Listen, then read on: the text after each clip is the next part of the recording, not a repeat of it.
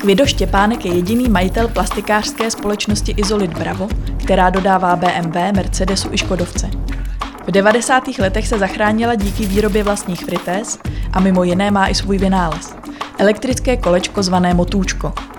Kvido Štěpánek, který patří k největším zaměstnavatelům v Jabloném nad Orlicí, se letos poprvé dostal do žebříčku nejbohatších českých biznismenů.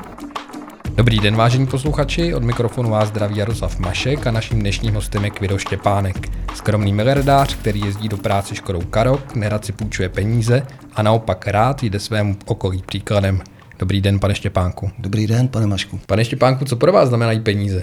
Peníze znamenají samozřejmě tu příjemnou věc, že když je máte, tak zkrátka vám odpadají finanční starosti a prostě nemusíte na to myslet, tak to je prýmá. No a na druhou stranu, zkrátka by se neměli podle mého názoru stát cílem eh, našich životů, protože pak se to všechno zvrhne a jak si vzpomínám, že na obálce jedné knížky jsem kdysi viděl takovou pastičku na myši a, a místo toho špeku tam byly, byla rulička 100 dolarovek a tam ležel ten chlapík, jak po nich se natahoval a ta pastička ho přerazila, takže to si myslím, že je ten eh, případ, příklad, který by eh, neměl nastat. Vy žijete velmi skromně, čím si třeba děláte radost?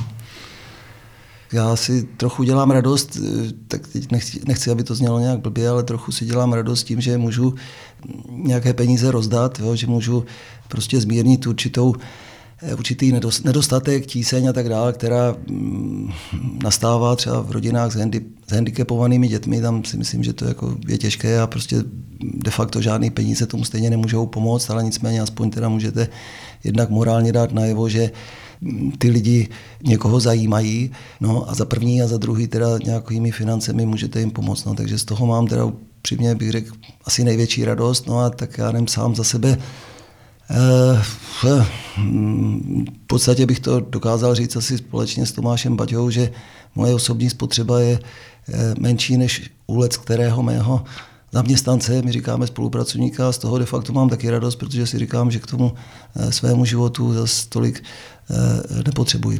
Vy jste mi jednou říkal, že obžerství máte v sobě vyřešené už z minulých životů. No, tak já si skutečně myslím, že procházíme koloběhem více životů a že asi jako nějaký učební plán a zdokonalování v jednotlivých životech existuje. No a když už se nám to podaří někdy teda definitivně překonat, tak už nás to v tom dalším životě nějak netrápí, neláká, prostě nemusíme s tím bojovat. No, takže přímě řečeno mám různé další jaksi, chiméry, s kterými musím bojovat, no a peníze a touha po majetku mezi ně naštěstí nepatří. No tak si myslím, že už jsem si to někdy v nějakém minulém životě vyřešil a že už mě to v tomhle životě nějak nepokouší a netrápí. A s čím bojuje jediný majitel Izolit Bravo? No tak to, to je různý. to tady ani nemůžu zveřejnit, ale samozřejmě, eh, jak si bych to řekl, tak slovy básníka nic lidského mi není cizí, takže samozřejmě různá pokušení člověk zažívá no a musí s nimi bojovat. No. Je listopad 2019. Jaká je situace v autoprůmyslu? Autoprůmysl je, jak si z toho průmyslu bych řekl, nejcitlivější na e, cyklický vývoj, takže celkem asi od začátku letošního roku jsme pocitovali takový asi desetiprocentní pokles v těch e, zakázkách, abych řekl, denních, jo, což my sledujeme přes výlisky z plastů, které děláme po případě podcestavy.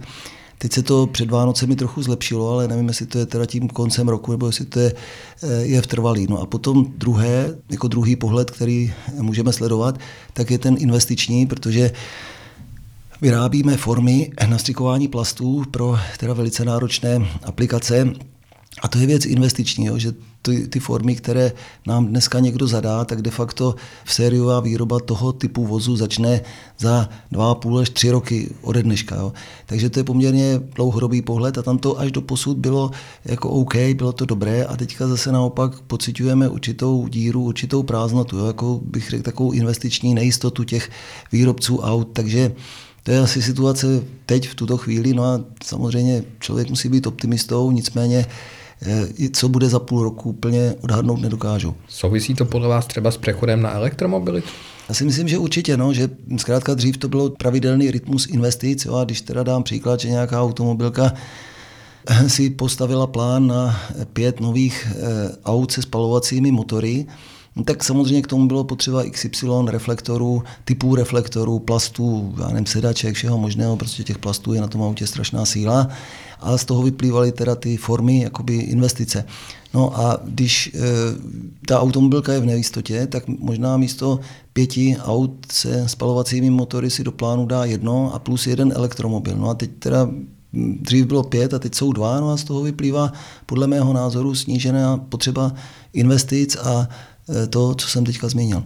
Vidíte nějakou podobnost s rokem 2008, nebo tehdy ten sešup byl podstatně větší? Tenkrát ten sešup byl jako větší, já se na to celkem dobře pamatuju. Jsme měli asi, vždycky máme týden celozávodní dovolené, tak jsme přišli z té dovolené a teď jsme říkali, no a teď oni tomu říkají odvolávky, jo, v tom automobilovém průmyslu jsou ty jako úplně už který jdou na tvrdo, pak jsou, nejdřív jsou nějaký plány že jo, a tak dále, pak jsou teda konkrétní odvolávky. A teď ty odvolávky jako najednou nebyly a my jsme si říkali, hele, tak co se děje, oni asi mají dovolenou, tak nějak jsem na to zapomněli nebo co, no jenže přešel už srpen, oni ty odvolávky pořád jako byly mm, prostě podstatně nižší, to bylo tenkrát ten propad byl třeba 50%, no tak už jsme to začali nějak brát vážně, tak jsme se ptali, ptali, ptali, no a teď se zjistilo, zkrátka uběhlo, já nevím, ještě září a v říjnu už to bylo úplně jasný na tvrdo, že ty odvolávky zkrátka budou podstatně nižší, takže ten průběh v tom roce 2008 byl podstatně rychlejší. Jen pro posluchače doplním, že odvolávky ve vašem branži znamenají vlastně zakázky Přesně tak, zadávané no, ad hoc. 100% řekl jste to správně, já už jsem si na ten protimluv zvyknul, jo, je to z Němčiny, prostě špatným překladem a bohužel, e, když to budete chtít změnit, tak jste teda ten biblický hlas volajícího na poušti, takže všichni říkají odvolávky, přestože česky by to bylo jako, že se odvo- něco ruší, ale tady to je právě, že se něco objednává. No. Automobilky, jako například Audi, už oznamují propouštění, vy už jste také musel sahat do personálu? Ne, naštěstí ne a jako ku podivu ještě ty lidi spíš potřebujeme, takže tam u nás v okolí asi dvě firmy, sice z jiného, to je z, textilního, z textilní branže, ale nicméně e, německé firmy a úplně tam ty závody uzavřely, takže my jsme si tam teda s jejich dovolením vlastně otevřeli u nich personální kancelář asi dvě hodiny denně a zase těm lidem, kteří e, budou jako bez práce z těchto firm, tak jim nabízíme zaměstnání u nás. Takže potud dobré, no a samozřejmě, jak pořád říkám, ale nevíme upřímně řečeno, co bude za půl roku. Vy často říkáte, že šéf není důležitý, že nakonec tu firmu stejně tvoří zaměstnanci a zaměstnanci rozhodují. Bude to tak i v případě nějakého zpomalení? Tak teď nevím přesně, jak jste to mysleli, jestli, jestli by jako ti spolupracovníci rozhodovali. Jste, já, když se vás ptám, no. jaký jste šéf, tak vy no. vždycky říkáte, to je úplně jedno, jaký já jsem šéf, protože stejně ti lidé si dělají, co chtějí a ti zaměstnanci jsou to hlavní v té firmě. No, tak je to Prostě je to pravda, no, protože když máte, jako kdybyste chtěl to sám nějak osobně uřídit, tak si myslím, že byste musel mít tak asi jednoho zaměstnance nebo spolupracovníka po, po našom, jo, a ještě byste toho měl plný brejle. Já mám, jako se pamatuju, že eh, ku příkladu můj tchán Truhlář měl jednoho zaměstnance a měl s ním teda taky v tomto smyslu plný kecky, aby ho nějak jako naučil, aby se tam prosadil jako ten tchán sám, že on je ten hlavní truhlář a ten, že mu dělá jenom dobré jméno a tak dále, a tak dále. Čili když potom máte těch spolupracovníků 430 a podobně 450 a 5000, no tak tam už jako by samozřejmě ten šéf prostě musí na ně spoléhat eh, v naprosté většině věcí jo? a nemůže se stylizovat do role, že on o všem ví a o všem rozhoduje a všechno, že musí jít přes jeho mozek a ruce, to je plná blbost, čili tam jako fakt eh, eh, máte-li víc jak jednoho spolupracovníka, tak už musíte na ty lidi spoléhat, no a čím lepší kolektiv si vybudujete, tím pro vás lépe. Jaký jste šéf? Tak eh, to byste se musel samozřejmě zeptat těch spolupracovníků, oni by vám taky určitě řekli mnoho eh, zkrátka kritického, to o tom není žádných pochyb, no a já si pořád ale myslím, že samozřejmě mám některé úlety, člověk se někdy taky už dopálí, jo, třeba už řekne něco, co úplně není jo, v politické, v rámci politické korektnosti, jak se dneska říká a tak dále, tak dále. Ale nicméně si myslím, že vyjádru jako špatný nejsem, i když to je teda trochu samochvála, možná to zní blbě, ale fakt ne, protože jako jsem, mám hodně zakódovanou demokracii v sobě, takže bych se s každým rád domluvil, s každým bych rád vyslechl jeho názor. Byl bych strašně rád, kdyby každý teda tu svoji práci vykonával na základě svého dobrovolného rozhodnutí a ne nějakého donucení a tak dále. Takže to, kdybych já teda, nebo když jsem byl já zaměstnancem kdysi, tak to, to jsem strašně jako hledal u svých šéfů a bohužel teda za socialismu jsem to zase nenacházel. No, takže já bych tohleto oceňoval na svém šéfovi a přímě řečeno, to nezní blbě, ale teda jako já bych u Kvído Štěpánka celkem jako zaměstnán byl. Kvído Štěpánek převzal řízení Isolit Bravu na počátku 90. let. Tehdy firma vyráběla takové vošklové krabičky na elektroinstalace, jestli si vzpomínám. Potom se zachránila přes výrobu frités. Jak jste se dostali do autoprůmyslu? No my jsme tam původně jako nechtěli být.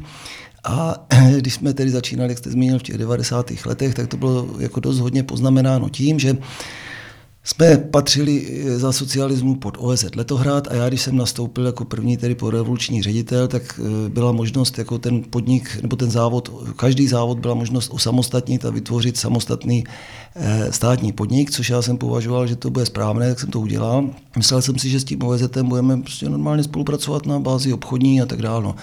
Jenže oni tam zahráli prostě faktor lidský a e, oni se jako smrtelně urazili a teďka vlastně ty zakázky nám v krátké době začali stahovat a stáhli, což bylo pro nás asi 90% obratu. No, takže a v tu chvíli už jsme měli asi 200, já nevím, 70 tedy zaměstnanců, spolupracovníků, no takže... Žádnou to, práci pro ně? Přesně tak, takže to byla pecka, jako, protože najednou jste měl za sebou 270 lidí a měl jste pro ně jako 10% zakázek, než by bylo potřeba. Jo?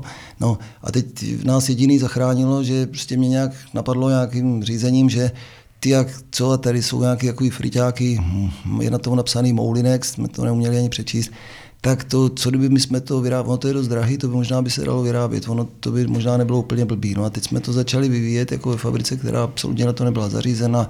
V neděli večer, jo, jsme se scházeli, vařili jsme v tom, teda fritovali jsme v tom hranolky, jo, teď ono to nešlo, že zase to, to, to, to, to, vůbec jsme nic nevěděli o těch přístrojích. No a prostě jsme to postupně nějak protlačili a ono se to chytilo. A vlastně nás to zachránilo, protože pak jsme vyráběli, já nevím, prostě bezmála ve špičce 100 tisíc frités jenom pro český trh ročně. No a přidal se Philips, který nás nějak si ocenil, že bychom mohli vyrábět pro ně, takže jsme pak dělali eh, ve špičce asi půl miliardy obratů pro Philips, no a de facto jak si příjmy z, toho, z této výroby nás zachránili, protože jináč bychom byli bývali, bez pochybu zkrachovali. Dnes máte přes 80% z autoprůmyslu, co nejvíce dodáváte?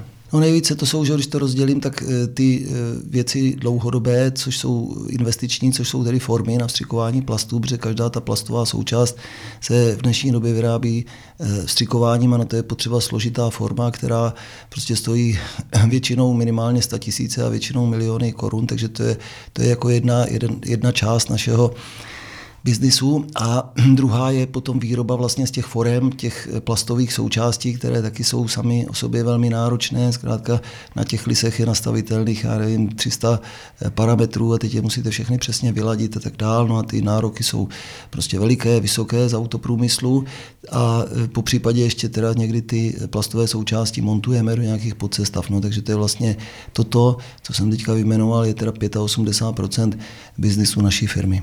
Aby si to posluchač nějak představil, tak jsou to nějaké krytky na palubní desky, nebo co to všechno? To, jako my máme ten záběr poměrně široký, což si myslím, že je dobře, takže jsou to, oni tomu říkají, součásti eh, kosmetické většinou, jo, protože tam zkrátka se projeví ta vaše know-how více nebo uplatní a potom tedy, jestli to jsou venkovní nebo vnější, tak to u nás až tak nerozhoduje, takže děláme i venkovní, což jsou nějaké třeba mřížky na, na eh, ten čelní, eh, tu čel, ty čelní mřížky třeba na Škodovky a tak dál.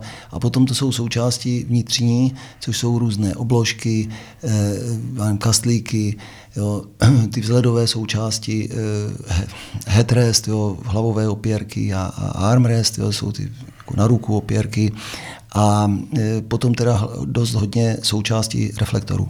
Jak často jsou u vás ve fabrice kontroly z autoprůmyslu? No jako, tak bych řekl, pečené, vařené. No. To jako pořád, že jsou plány auditní a podle těch, která jedou, no, když těch zákazníků máte 10, tak se to jako posčítá, že jo, takže víceméně není týden, aby tam nějaký tým nebyl. No a potom teda přímě řečeno tam v autoprůmyslu, když je dodáte jednu jedinou, a to je fakt, to, to jako ne, si nevymýšlím, jednu jedinou součást, která jako, kterou ten zákaz, ani není třeba 15 z vašeho pohledu, ale ten zákazník vyhodnotí, že jako vzhleduje, tak ještě, no, ještě to tam už je malinko za hranicí, tak se klidně teda odehraje, že na základě té jedné jediné součásti přijede auditor a s vámi tam projde všechno, ty nápravná opatření, jestli zkrátka skutečně jim lze důvěřovat a jestli už se nestane, že příště byste z dodávky 50 tisíc součástí dodali jednu jedinou špatnou. Takže tam to je jako docela, po té stránce kvalitativní to je docela melá a docela si to užíváme. Takže extrémní tlak na preciznost přesně a kvalitu. Tak, přesně tak. Až, až někdy teda musím říct přehnaný, jo, protože prostě to je celý systém a ten je takhle svázaný a prostě takhle to jede. No. Jak jste vymyslel trakař, který jezdí sám? Jako mě to, že jsme, to bylo v krizi asi 2009, no a teď jako, že budeme něco, že musíme vymyslet něco nového. No, oni ty myšlenky se fakt jako těžko, těžko rodí a pořád se něco opakuje, že někdo říká, tak vy, vyrábějte takovou krabičku, která se bude stohovat. Jo? A říká, no, to, ale jako to už má 20 dalších firm, to, to není nový nápad a tak dál. No, tak když už zkrátka ty nápady žádný nepřicházely, jak já jsem o tom přemýšlel, jako jsem si říkal, takový český přísloví existuje, že myslel, myslel, až vymyslel kolečko od trakaře a ono je jako pejorativní, protože jakoby to je, že vlastně nic nevymyslel, že už to kolečko tady bylo dávno, takže jsem si říkal, co kdyby, ale to přísloví vlastně se obrátilo jako v pozitivním směru. Teď ono to kolečko od trakaře možná by se dalo pojmout jako jinak, jo? a tak co kdyby to kolečko od trakaře vlastně jezdilo samo. No? A tím už byl ten nápad a pak už to dál šlo taky samo. No. Čím se řídíte v biznisu? Co je pro vás důležité? Já si myslím, že nejdůležitější v biznisu je paradoxně ne teda tabulky a plány a, a tak dále, že paradoxně nejdůležitější srdce. No a prostě když jako to děláte s nadšením a úplně ne počítáte, že na konci dne, kolik byste vydělal, tak podobně, tak, tak to bych řekl, že je podle mě ta nejdůležitější, ten nejdůležitější předpoklad. Co vás teď baví na tom ještě? Co je srdcovka pro Kvido Štěpánka?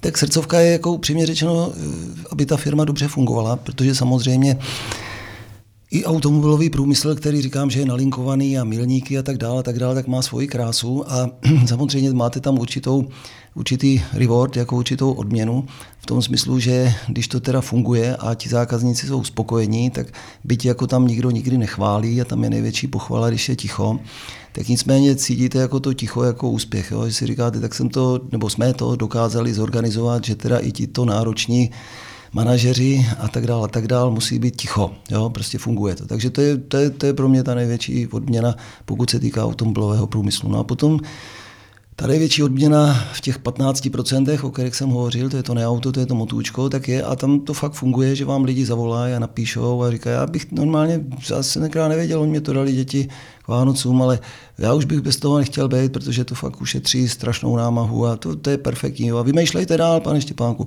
No tak to jako je ještě větší odměna, to je obrovský, že jo, protože to je nějak vaše myšlenka, vaše výroba, no a, a dokonce teda pochvala jako vaší firmy a, a dokonce ta pochvala zazní, na rozdíl teda od toho autoprůmyslu, kde je nejvyšší odměnou ticho, tak tady to ty lidi napíšou, řeknou. No.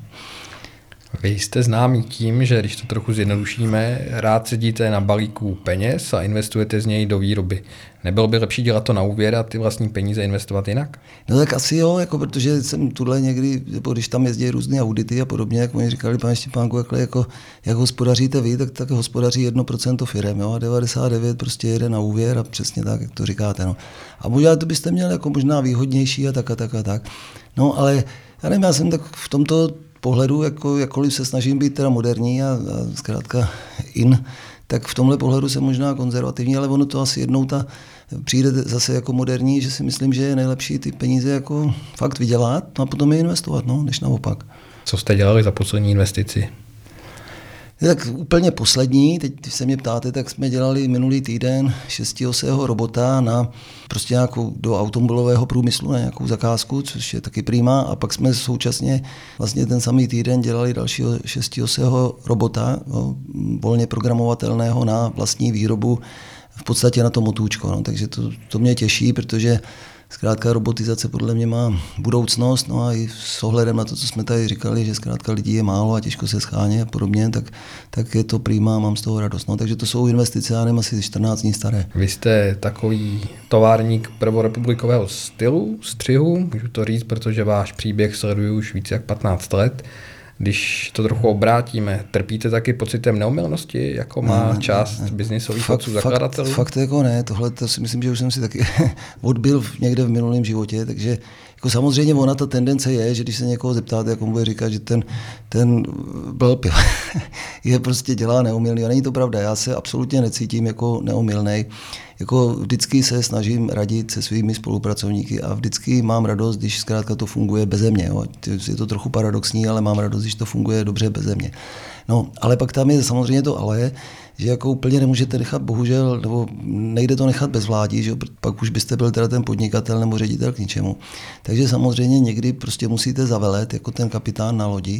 No a z toho teda samozřejmě může vzniknout nebo vzniká taky, že hele, on jako se vytahuje a on, jo, on, on, on, ale podle mě to říkají ty lidi, kteří jako si to nějak neuvědomují nebo rádi vás mm, zkrátka očernějí nebo rádi pořád hledají něco špatného, ale v jádru jako podle mého názoru tím netrpím a už jsem si toto někdy odbil v nějakém předchozím životě.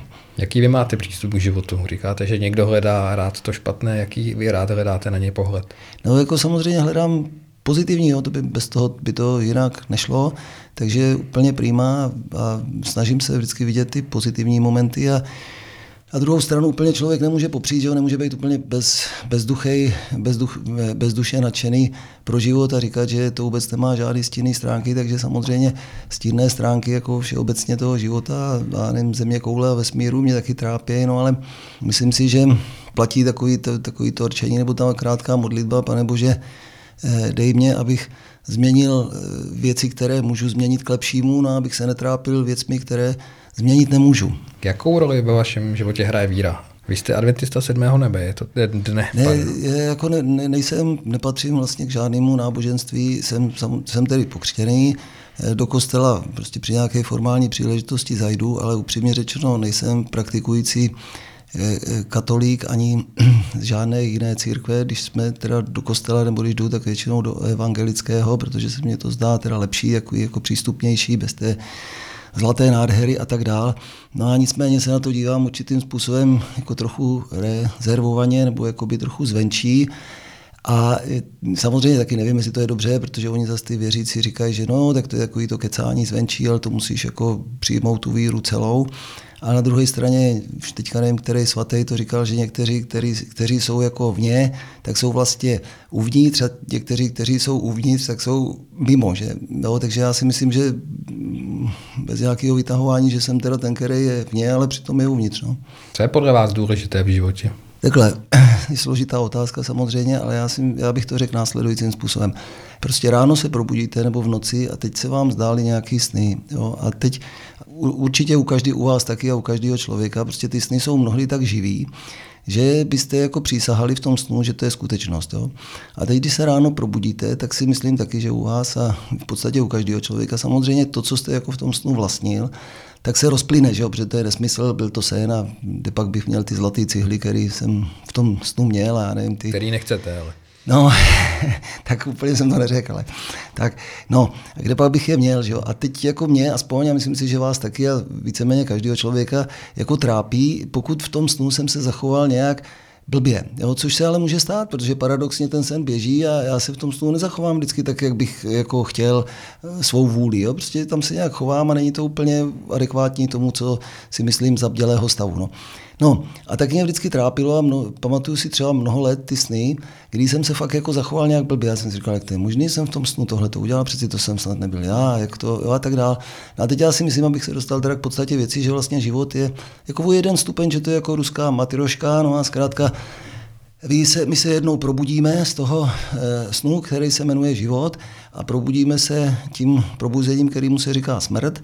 No a teď jako všechno tohle, to, co tady existovalo, samozřejmě zjistíme, že to byl nějaký, nějaký výmysl nebo že to bylo prostě nějaká fikce. No a teď nás bude jediný zajímat a jediný se bude hodnotit, jak jsme se v tom snu, který se jmenuje život, zachovali a chovali. No takže to je pro mě to nejdůležitější, až se teda probudím tím e, probuzením pomlčka smrti, tak abych si neříkal, že jsem se choval nějak blbě a abych toho nelitoval. Takže chovat se správně vůči okolí? No, určitě, vůči no. sobě? No, no. A teď já si myslím, že to zase není úplně tak, jako, že by se nevědělo, co je, že jak se mám chovat. To, to je blbost, to jako všichni máme, Všichni to máme nějakým způsobem v sobě zakódováno. Já nevím, si Jean-Jacques Rousseau nebo kdo si řekl, že eh, dvě věci mě naplňují úžasem. Eh, nebe plné hvězd nade mnou a morální zákon ve mně. Což je pravda, takže prostě ten morální zákon jako velice dobře máme zakódovaný v něčem, já nevím, v DNA nebo v čem, no a známe ho. No a pak je tady spousta výchovy, že jo, spousta knih, spousta zkrátka příkladů historických, z kterých je možné si vybrat, takže podle mého názoru, pokud někdo by teda říkal, že neví, jak se má chovat, tak to je blbost, no, tak jako to všichni to víme. Vy jste hodně činný ve svém regionu, filantropicky obnovujete památky, posíláte peníze nemocnicím. Co byste rád, aby po vás jednou zůstalo? Tak eh, jako já zase v intencích toho, co tady říkám, tak absolutně bych nechtěl, aby někde, že bych musel být zmíněn v kronikách nebo nějaká pista, že by někde byla, si myslím, že je blbost. No a, a prostě jako měl bych radost, kdyby z toho zůstalo něco a třeba to ani neodkazovalo na mě, byť bych byl toho původcem nebo iniciátorem, ale zkrátka, aby to bylo k lepšímu, no, aby když to řeknu fyzikálně, tak aby ta entropie se v tomto smyslu zmenšovala. No, aby to bylo lepší, organizovanější, ličtější a tak dále. No a cokoliv to bude, tak z toho budu mít radost. Vy občas říkáte, že jste rád vzorem pro ostatní. No, tak to jako plně si netroufám říct, že bych byl vzorem, jo, ale že bych jako chtěl být, to, to bych chtěl být. Ale e, protože je latinské přísloví, tušíme si to řeknu správně, exempla trahunt. Slova učí, příklady táhnou. Čili jako můžete nějaký filozofický úvahy si číst, no a teď vás to nějak neveme. Ale když teda aspoň mě, a myslím, že vás určitě taky a mnoho lidí, ale když si pak přečtete, že Mr. Jan Hus zkrátka šel dobrovolně de facto na hranici za, za svoji víru, tak to je prostě ohromný příklad. Jo? A to, to vydá za tisíc e, filozofů, kteří by jenom filozofovali v klidu a, a nic takového neudělali. Vy jste příkladem toho, že za posledních 30 let se dá v Česku dělat biznis poctivě a dobře. Co se podle vás za těch 30 let udělalo dobře a co hůř, když se podíváte na celé Česko?